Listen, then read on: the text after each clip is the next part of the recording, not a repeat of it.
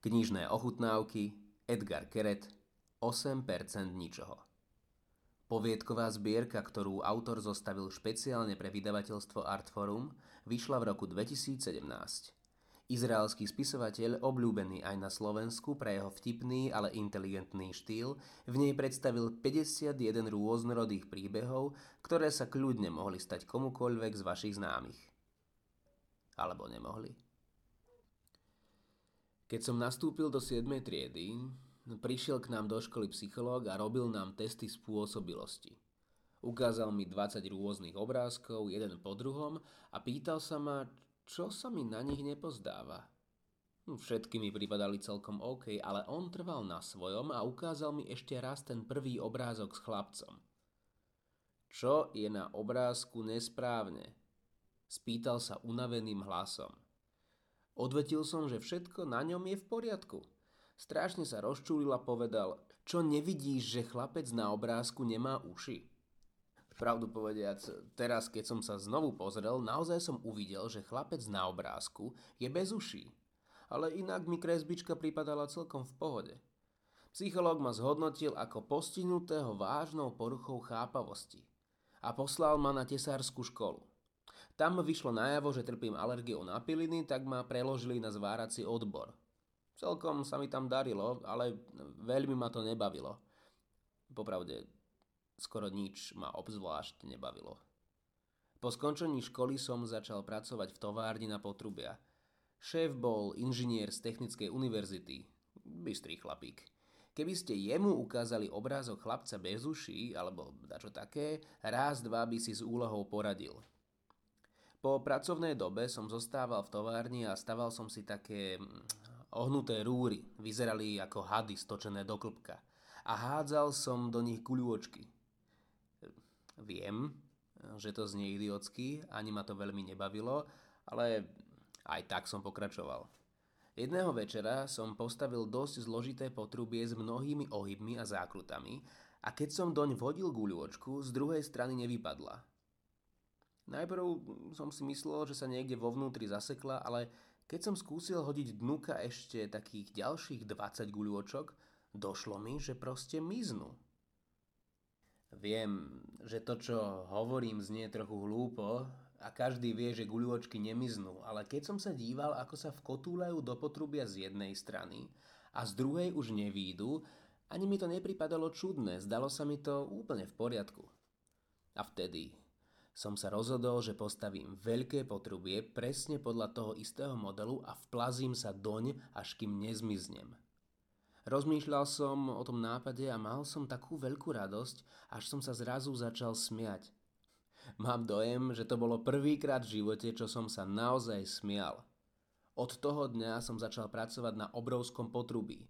Každý večer som na ňom robil a ráno som vždy schoval jednotlivé diely do skladu.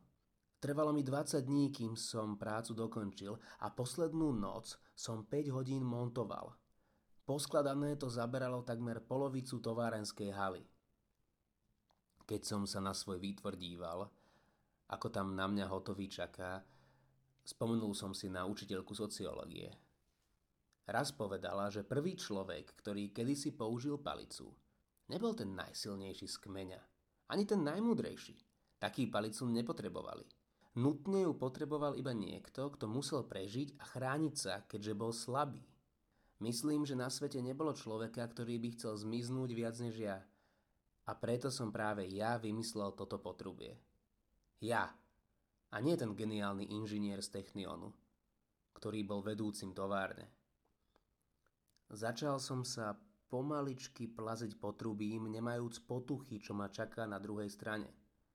Možno tam budú sedieť deti bez uší na hrbách guľôčok.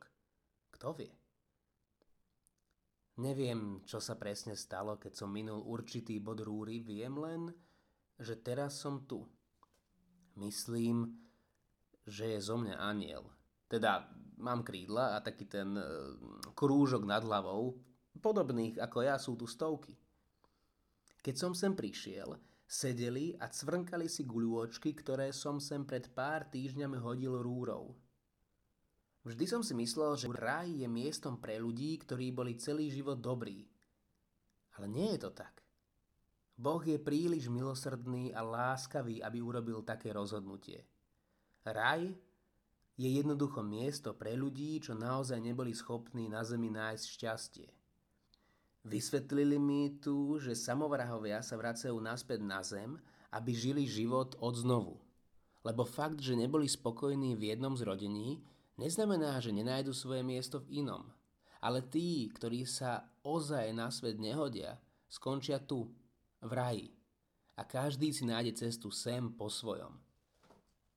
Sú to piloti, ktorí na to, aby sa sem dostali, predviedli lup presne nad určitým bodom Bermúdskeho trojuholníka. Máme tu gazdiné, ktoré sa predrali cez zadnú stenu svojho kredenca, aby sa sem dostali. Aj matematikov, ktorí našli v priestore topologické zakrivenia a podarilo sa im cez ne preklznúť až sem. Takže ak ste tam dole naozaj nešťastní a všelijakí ľudia vám nahovárajú, že ste postihnutí vážnymi poruchami chápavosti, Hľadajte si cestu sem. A ak ju nájdete, vezmite so sebou karty. Guľôčky nám už lezú hore krkom. Vypočuli ste si ukážku zo zbierky poviedok s názvom 8% ničoho. V preklade Sylvie Singer poviedku čítal Šimon Ferstl. Ak hľadáte knihy, s ktorými sa vydáte za dobrodružstvo myslenia, nájdete ich na e-shope kníhkupectva Artforum – Zamierte na www.artforum.sk. Budeme radi, ak odporúčite naše podcasty vašim priateľom a dáte nám hodnotenie na vašej podcastovej platforme. Ďakujeme.